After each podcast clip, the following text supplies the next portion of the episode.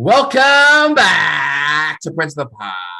This is your host, Sam Prince. And yesterday was Super Bowl Sunday. The Rams beat the Cincinnati Bengals 23 to 20. We're going to talk about, I'll give my reaction to the game and, of course, the halftime show. Let's start out with the game. I have no idea how the Bengals were even in the Super Bowl. Yes, it was a close game. Yes, the Bengals came back and almost won it. But they gave up seven sacks.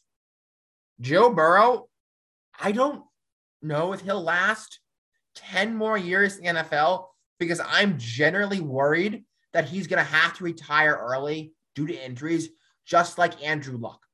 I don't know if the Bengals will actually fix the offensive line. Yes, it may have gotten them to Super Bowl, but if they don't fix the offensive line, there is no way the Bengals are going back to the Super Bowl. Yes, Joe Burrow, he's Joe Shiesty. He can carry a team to Super Bowl, but I don't know how many more magical runs he can have without at least a decent offensive line. Yes, I said I don't think the Bengals can go back to Super Bowl if they don't draft an offensive lineman. They should have drafted Penei Sewell. Yes, I'm going to say this right now. I think that the Bengals, by not drafting Penei Sewell at the number fifth overall selection in the 2021 draft and taking Ja'Marr Chase, cost them the Super Bowl. Because let's just say the line was still bad and they gave up four sacks instead. I think they would have won the Super Bowl. That was the difference maker. But Joe Burrow did show up in this first Super Bowl with getting seven sacks. I'm not giving him any discredit. I love Joe Burrow. I want him back. Burrow had one touchdown pass, but looked phenomenal. Had over 200 passing yards last night. Burrow, he's the real deal. He's a leader. He's a great teammate. And when Burrow unfortunately entered last night, he hurt his right knee. And I thought he was done for the game. He left the field when it was fourth down, came back into the game. He said, I am not letting the doctors or anyone look at my knee. I am going back in the Super Bowl. I am playing till the end. I give that man all the credit in the world for playing injured in the Super Bowl. I've already had a lot of respect for Joe Burrow, but my respect for you I've gone through the roof after the Super Bowl. You are not only a great leader, a great teammate, but you're a great man for doing that. Hope all is okay with you, Joe Burrow. Hope you can start the week one season for the Bengals. Hope all is good for you, dude. But go to the Rams.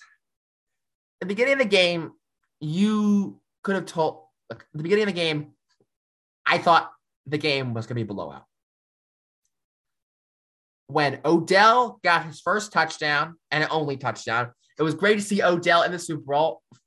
Only it was not on the Giants, sadly. I wore my Giants jersey and I put it on for the episode because Odell is one of my favorite players of all time. I missed him on the Giants. Odell, please come back. We really want to see you back on the Giants. Giants fans, miss you. But we're all happy for you, Odell. We love you. He was the X factor of this game. And you saw that when he got injured when they were leading 13 to 3. If OBJ never went down and unfortunately would tear his ACL on a non contact injury, this game would have been a total blowout. And people would have said, oh, it's a bad Super Bowl, it's a blowout. But the Rams then had only one real target.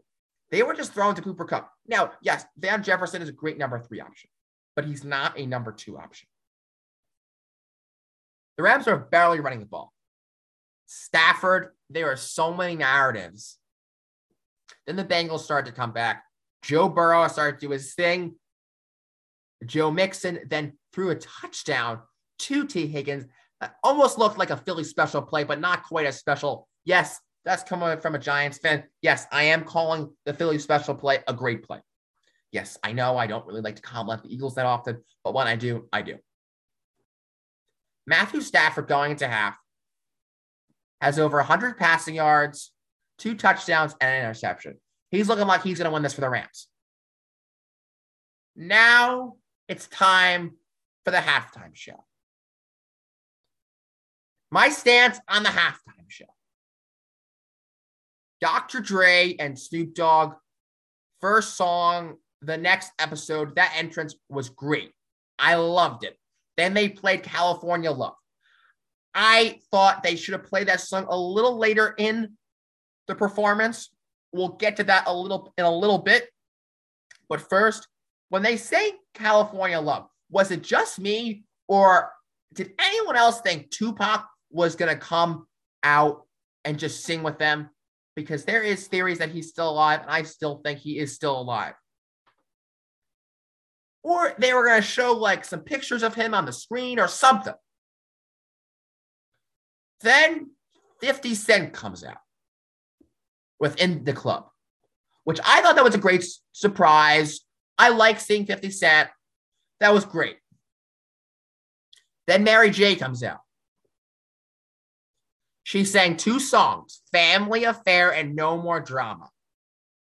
I think Mary J only should have sang one song, and that should have been No More Drama because she sang No More Drama like that was the best thing she ever sang. And that was one of her best single song performances I have ever seen from her. Was No More Drama. Then we go to Kendrick Lamar, which Kendrick Lamar is a top 10 rapper of all time, arguably a top five rapper of all time. We can have that debate another day. His performance was excellent. We can honestly give Kendrick Lamar next year's halftime show just him because he can carry it himself. That's just how talented he is. He sang a couple verses of Mad, and then he sang All Right. It was fantastic. And it the, that performance was hyping me up. Like, what's the, like something was big was gonna happen. And then the GOAT himself came out Eminem, the greatest rapper of all time, saying, Forgot about Dre. And then his most famous song, and my famous and my favorite song from him, Lose Yourself. I wanted to hear Not Afraid just one more song from Eminem. The GOAT should have gotten two full songs. Eminem's the great. Then Dre just started playing the piano and then ended it with Still Dre. As I said, where could we move California Love? California Love should have been the second to last song, and they all should have sang it together as a collaborative group. The last song should have been Still Dre. I agree with that. They all should have left those houses and then all went into a car, and the car should have moved, and they all should have sang Still Dre together. If that happened, that would have been the greatest halftime show of all time. This is one of my favorites. I'm going to give this halftime show an 8.8 out of 10. This is an excellent halftime show, one of my favorites, and a top 10 halftime show of all time. But overhyped. Eminem deserved more love after we just witnessed that epic halftime performance. First play, Burrow heaves it up. Tee Higgins. He's going. He's at the 30. He's at the 20. He's at the 10. Touchdown, Higgins. That's a 75 yard touchdown. Bengals take the lead 16 to 10. Higgins had a penalty right there. He had a holding. Refs missed that call. If they had called that, it would have been a different game. Then the very next play for the Rams, Stafford throws a pick. And it's just looking like the Bengals are going to just take over this game and it's going to be a blowout from here. Then somehow they only score a field goal. Took then the Rams started coming back in this game to win the game. Aaron Donald took over this game. He beat up the Bengals line and he beat up Joe Burrow. Donald won the game for the Bengals. There's no question about it. Without Donald's performance, they would have lost. He maybe should have gotten more votes for Super Bowl MVP, but personally, I would have voted Cooper Kupp, the real MVP. Cooper Kupp, the real MVP this season, got robbed of the MVP. Rodgers won it. Kupp said to himself, okay, you can go win the MVP and then go choke in the playoffs, Rodgers, and watch the Super Bowl from your couch. Well, I go and win the Super Bowl and not only win the Super Bowl and win Super Bowl MVP and get my first ring. Stafford's game winning drive officially put him a spot in Canton. And there's no question about it. Matthew Stafford is a Hall of Famer. Could we have seen the last of Aaron Donald? Top five greatest defensive player of all time, Super Bowl champion, three time defensive player of the year, rookie of the year, seven time All Pro, eight time Pro Bowler, and on the 2010s All Decade team. Aaron Donald, if he retired today, he would become the greatest defensive tackle of all time and finish as a top five defensive player of all time. If he decides to not retire and play a couple more years, I think Aaron Donald will finish as the second greatest defensive player of all time next to Lawrence Taylor. But if this was the last game that Aaron Donald played, go right out into the sunset and spend time with your family.